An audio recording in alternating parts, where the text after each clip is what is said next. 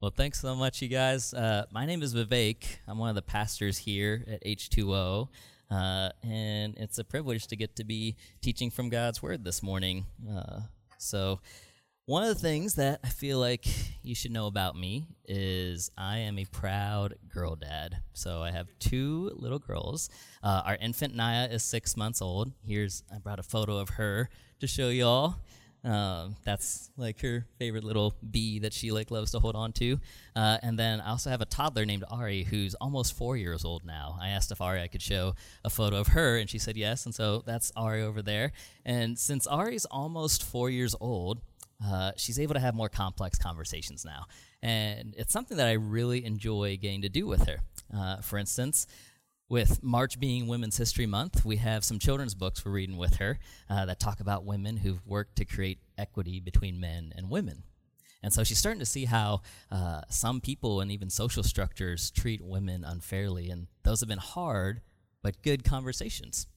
And another topic we're having hard but good conversations about is Jesus who he is, what he said, what he did, what it means to follow him.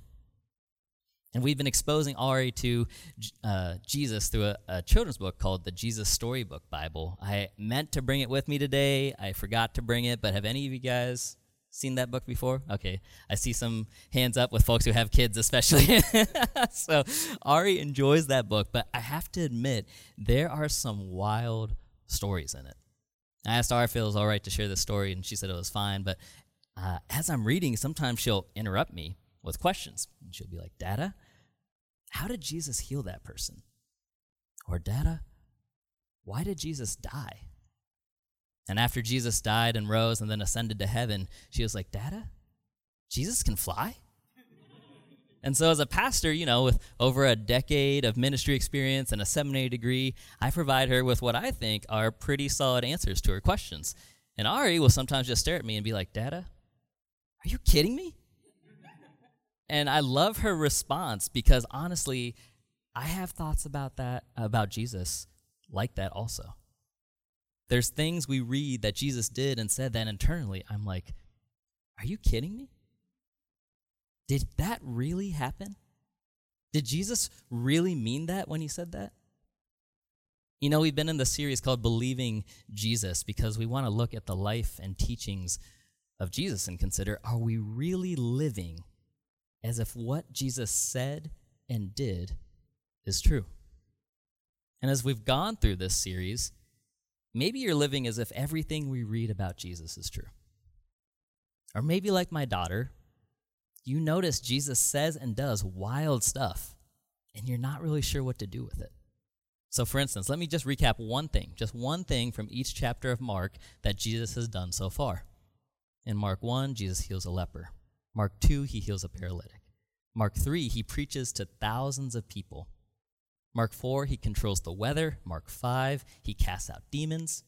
Mark 6, he walks on water. Mark 7, he rebukes religious leaders and political leaders. And Mark 8, he feeds thousands of people. And then here are just some of the intense things Jesus says just in Mark 8 and Mark 9. So the chapter from last week and the chapter for this week. Jesus says, To save your life, you must lose it for the sake of the gospel. Jesus says to be first in the kingdom, you must become a servant of all. And Jesus says, if any part of you sins, cut it off. Now, all those passages have surrounding context that's important, but even with the context, they're still pretty shocking. And so, as you consider the things Jesus has said and done through Mark, at any point have you realized it can be hard to believe Jesus? It can be really hard to believe Jesus. I don't know about you, but there have been moments like that for me, even as a Christian, even as a pastor, even as a dad who wants his kids to know and love and follow Jesus. I have questions and doubts about things Jesus did and said. And I'm sharing this with us in the hopes that there are folks here who can relate. And so, if you've ever had doubts about God, I have a question for us to consider this morning. What do we do with the doubt that we feel? What do we do when we have trouble believing Jesus? And is there a healthy approach to our doubt? I think our passage in Mark 9 has something to say to us about that. So let's turn our attention there right now. Last week, Nate taught on Mark 8, and the climax was when Peter said he believed that Jesus is the Messiah. But then Jesus said that he'd be killed and three days later rise. And so Peter has some version of like a, are you kidding me moment? And he rebukes Jesus. He's like, Jesus, you can't die. You're the Messiah. And so then Jesus rebukes Peter. And from that moment on, Jesus and his disciples begin this slow, methodical journey to Jerusalem. And the disciples think this journey is going to end with Jesus crowned as king. But Jesus knows it ends with him killed on a cross. So, with that context in mind, let's start reading Mark 9, verses 1 to 4. If you have a Bible, you can follow along. The verses are also going to be on the screen for us. It says, Then Jesus said to them, Truly I tell you, there are some standing here who will not taste death until they see the kingdom of God come in power. After six days, Jesus took Peter, James, and John and led them up a high mountain by themselves to be alone. He was transfigured in front of them, and his clothes became dazzling, extremely white, as no launderer on earth could whiten them. Elijah appeared to them with Moses, and they were talking with Jesus. This moment is referred to as Jesus' transfiguration. It describes how Jesus suddenly transformed to display his glory. And it's such a powerful moment that Matthew, Luke, and Mark all talk about it. And in each account, right before the transfiguration, Jesus says what we see in Mark 9 1. He says that some disciples won't die until they see the kingdom come in power. And immediately after that verse, some disciples witnessed Jesus' transfiguration, which many believe is a fulfillment of what Jesus said, because the transfiguration reveals the kingdom coming in power in several ways. First, Jesus and his clothes start radiating light. And then Moses and Elijah show up and they're talking to Jesus. And Moses lived 1400 years earlier and is the one who brought God's law to the Jews. And Elijah lived 900 years earlier and is the one who represents all the Old Testament prophets. And so Moses and Elijah are the only two prophets in the Old Testament also who experience God's glory in person on a mountain called Mount Sinai. You can read about those moments in Exodus 33 and 1 Kings 19 if you're interested.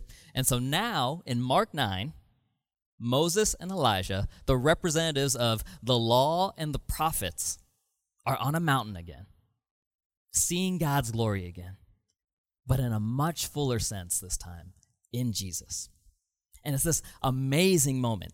Like, I wish we had more time to camp out on it and talk about it. And ironically, so did Peter.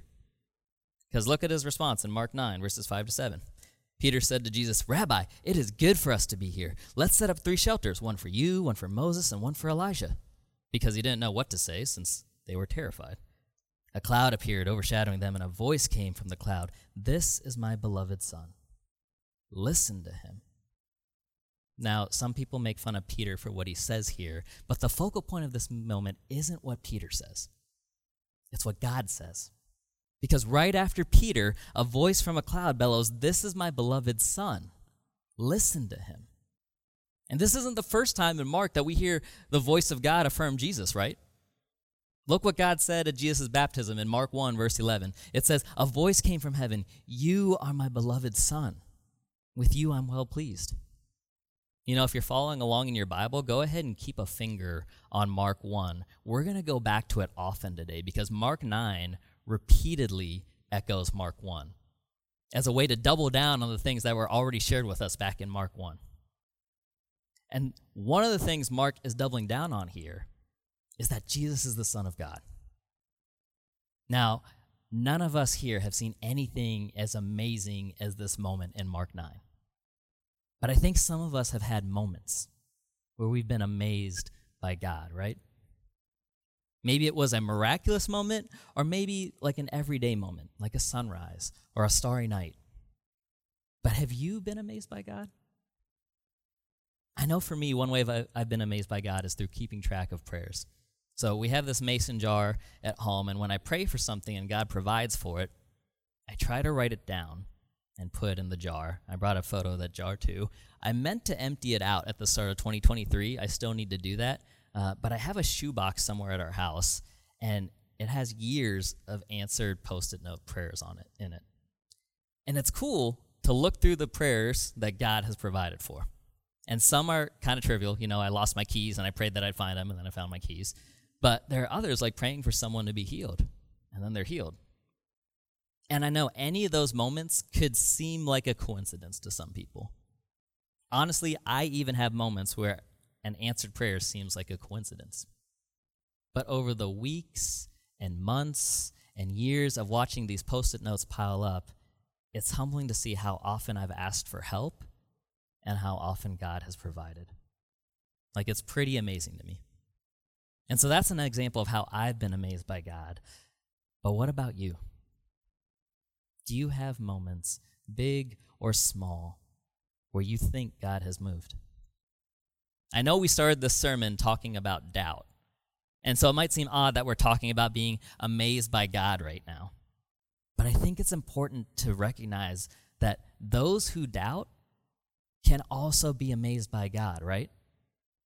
We see that in Mark's gospel all the time. Take Peter, for example. In Mark 8, he doubts what Jesus says about being the Messiah.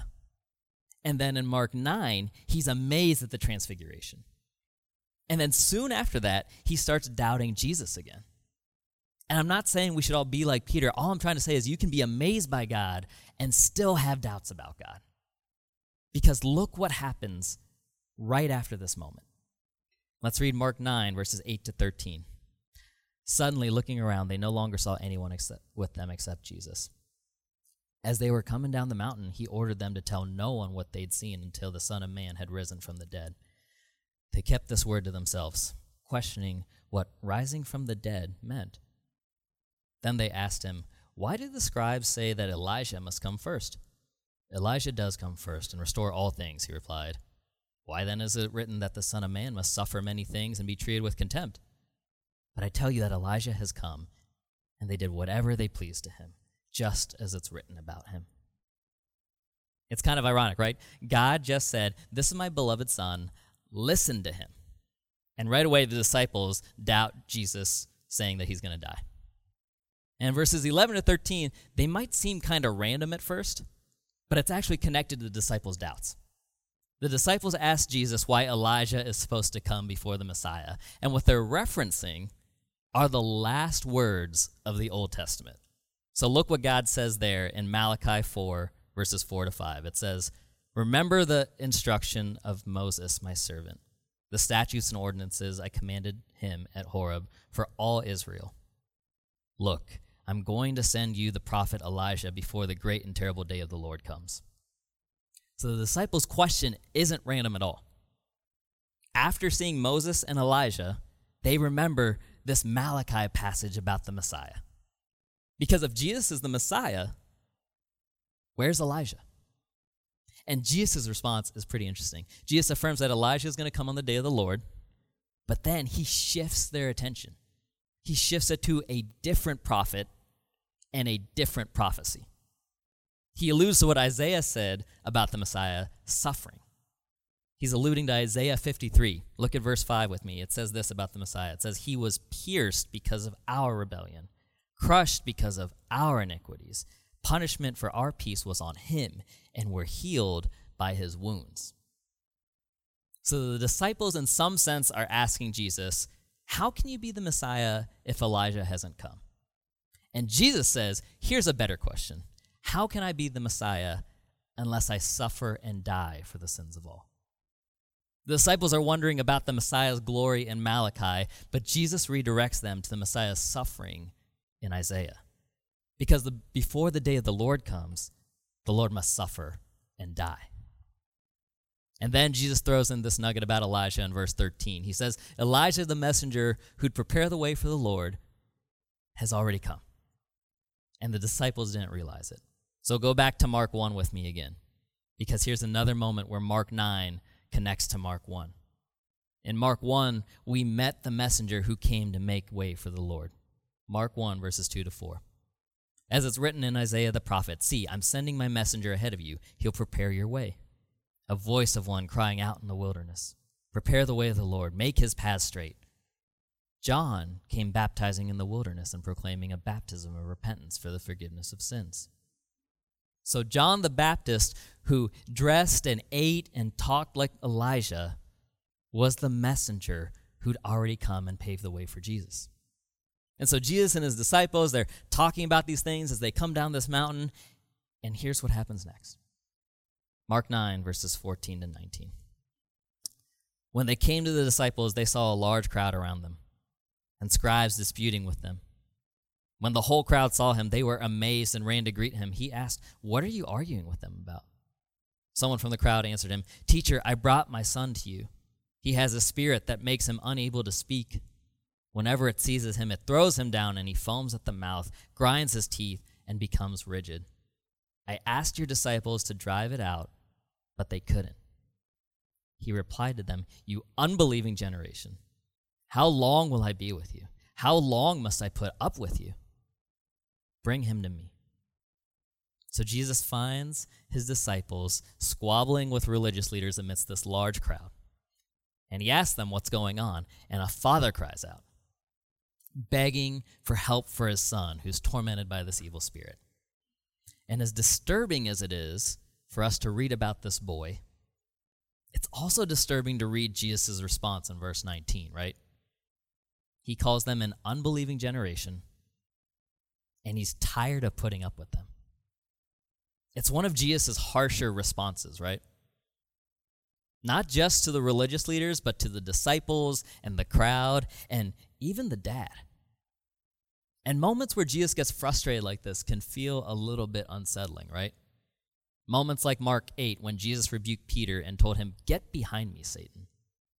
Or in Mark 11, when Jesus curses and kills a fig tree. Or John 2, when Jesus flips tables and uses a whip to drive people out of a temple. It sometimes makes us wonder what's going on here with Jesus. But it's interesting. Each of those moments has a couple of things in common. One, they're moments where people misunderstand Jesus and his kingdom. But two, they all happen a week or two before Jesus is about to be killed. And so, in light of those things, it may not make us feel any less uncomfortable, but maybe it makes a little bit more sense why Jesus is so frustrated. He spent about three years with these people, casting out demons, healing the sick, teaching about the kingdom of God and yet he's constantly misunderstood, criticized, and doubted by the people who are around him. And these are the very people he'd go die for in just a few days. And so I think two things can be true of Jesus here. Yes, Jesus is full of grace and compassion. And yes, Jesus is full of righteous anger and gets frustrated. Both are true. And we're actually going to see both in this passage as we read along. So read what happens next. Mark 9, verses 20 to 22. So they brought the boy with him. When the spirit saw him, it immediately threw the boy into convulsions. He fell to the ground and rolled around, foaming at the mouth. How long has it been happening to him? Jesus asked his father. From childhood, he said. Many times it's thrown him into the fire or water to destroy him. But if you can do anything, have compassion on us and help us. So Jesus engages the boy's father, and the father says, If, if you can do anything, please help us. And here's another moment from Mark 9 that harkens back to Mark 1. Because in Mark 1, we also see a person wonder if Jesus would heal them. Look at Mark 1, verse 40. It says, A man with leprosy came to him on his knees and begged him, If you are willing, you can make me clean. So even after eight amazing, fast paced, miracle laden chapters where Jesus has proven again and again that he's not only willing, but he's able to heal, this father and many others still have doubts about Jesus. And Jesus seems a bit put off by that. Look what he says in Mark 9, verses 23 to 24. Jesus said to him, If you can, everything is possible for the one who believes. Immediately, the father of the boy cried out, I do believe, help my unbelief. What a powerful statement from the father. Jesus, I believe. Help my unbelief. Up to this point in Mark, the Pharisees, the crowd, the religious people, the disciples have all doubted Jesus.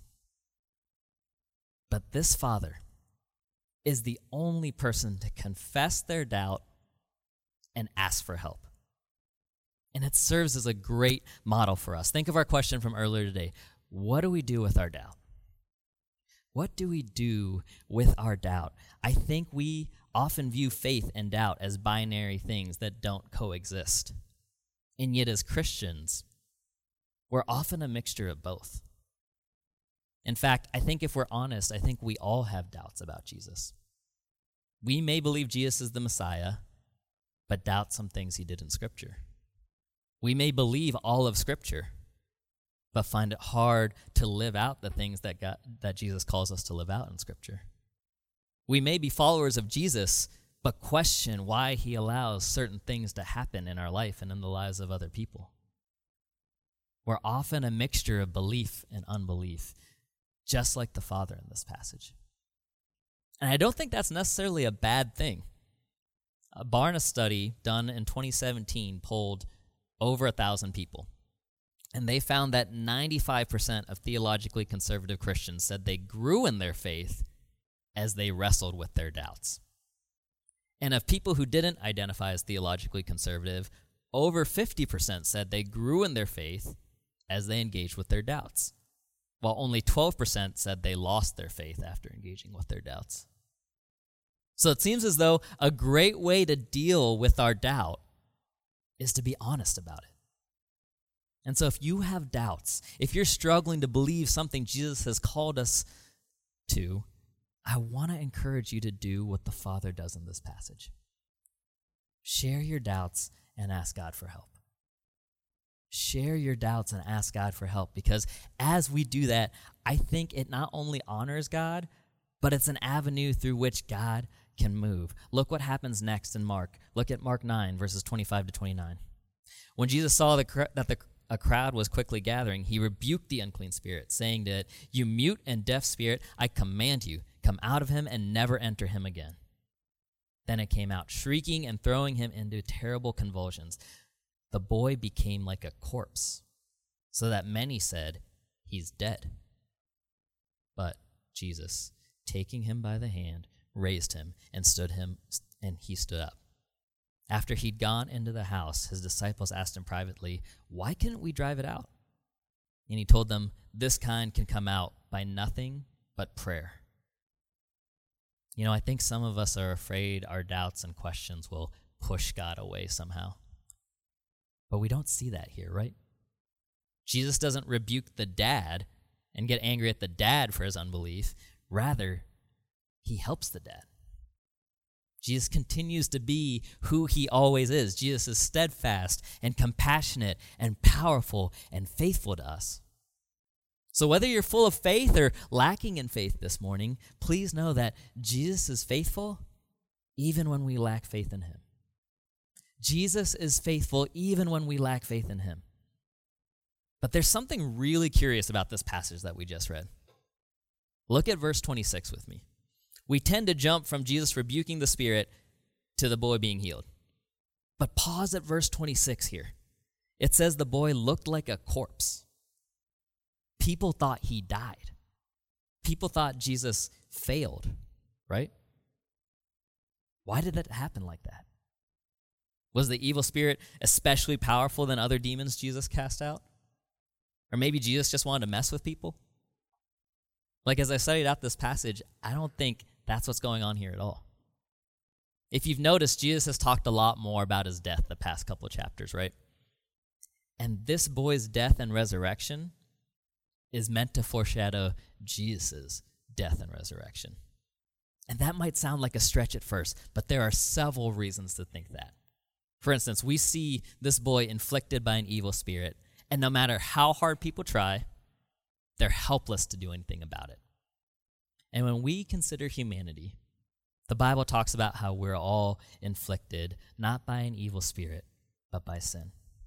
Like Romans 3 says, we've all sinned, and like Romans 6 says, all who've sinned die. And so, no matter how hard people try, we can't escape sin and death. But then, Jesus shows up. And just as Jesus came to defeat this evil spirit, Jesus came to defeat sin and death. But evil seems to win. The boy dies, and it seems like Jesus failed. Just like Jesus dies, and it seemed like he failed. But what seemed like failure was actually for God's glory, because just as the boy rose from the dead, Jesus rose from the dead. And look back at Mark 9 with me. In verse 25, Jesus rebukes the spirit and says, Come out of him and never enter him again. You know, Jesus doesn't say that to any other demon or spirit that he casts out. Why? He's emphasizing that his victory over the evil spirit is permanent, just as his victory over sin and death is permanent. And furthermore, look at Mark 9, verses 28 to 29 with me. The disciples asked Jesus, Why can't we cast out the spirit? And Jesus says this this kind can only be cast out through prayer. Some translations actually say prayer and fasting. And there's debate about what Jesus meant by this. Some people think Jesus is saying that, you know, if the disciples just prayed and fasted enough, they could have cast out this evil spirit. But I think the key to unlocking what Jesus is saying here is actually found back in Mark 1. Because in Mark 1, after we see John baptize Jesus and God speak over Jesus, the Holy Spirit leads Jesus to the wilderness. And what did Jesus do in the wilderness for 40 days? He prayed and he fasted as a way to be fortified as the Messiah. And so I don't think the disciples could have prayed and fasted enough to drive out this spirit. I think Jesus is saying that only he could defeat the evil spirit, just like only he could defeat sin and death. And if all that wasn't enough, here's a kicker. Look at Mark 9, verses 12 to 14 again. Jesus spoke about how the Messiah must suffer and be rejected. And then read the verses right after this demon possessed boy. Mark 9, verses 30 to 32. Then they left the place, that place and made their way through Galilee, but he didn't want anyone to know it. For he was teaching his disciples and telling them, The Son of Man is going to be betrayed into the hands of men. They'll kill him, and after he's killed, he'll rise three days later. But they didn't understand this statement, and they were afraid to ask him. In both parts, Jesus is referring to his death and resurrection. And in between these quotes from Jesus is this odd story of a boy seemingly dying and resurrecting. Mark does this sort of thing constantly in his gospel. He makes a point, uses a story to illustrate that point, and then repeats his point. It's almost like a theological sandwich point, story, point. And within Mark 9, we see Jesus point out twice that he will die. And sandwiched between his statements is a story showing what Jesus' death and resurrection would kind of be like. And so, this story of the demon possessed boy is not a random filler story. It's a visual for how Jesus will unexpectedly die. And his death may seem like failure at first. But Jesus did not fail. Jesus was not a helpful helpless victim. In fact, it's the opposite. It was through his death that he gained victory over sin and death. And all who believe in Jesus to rescue them from sin and death get to share in that victory with him. And so, if Jesus can handle sin and death, then I'm persuaded that he can handle pretty much anything, including our doubts, including our questions, including whatever comes up as we seek to follow him. And so, our challenge or encouragement for this week is simply this pray this prayer as you have questions and doubts come up Lord, I believe, help my unbelief. Lord, I believe. Help my unbelief. If you're a follower of Jesus, but there are areas of your life you're having trouble trusting Jesus with, let this prayer just be a comforting reminder to bring your doubts to Him and ask for help. As many of you know, our theme for the year is that Jesus is our cornerstone. He's the one we want to build our life on. And a way to keep building our lives on Jesus is to confess and ask help from Him again and again. If you're not a follower of Jesus, please consider what you don't believe about Jesus. And if you're willing, ask Him for help. But as a community, let's pray this prayer together this week. And if there are people you feel safe to share your doubts with, that could be a helpful way to process some of the things that you're engaging with. Let's pray. Lord, we believe. Help our unbelief. We ask this in Jesus' name. Amen.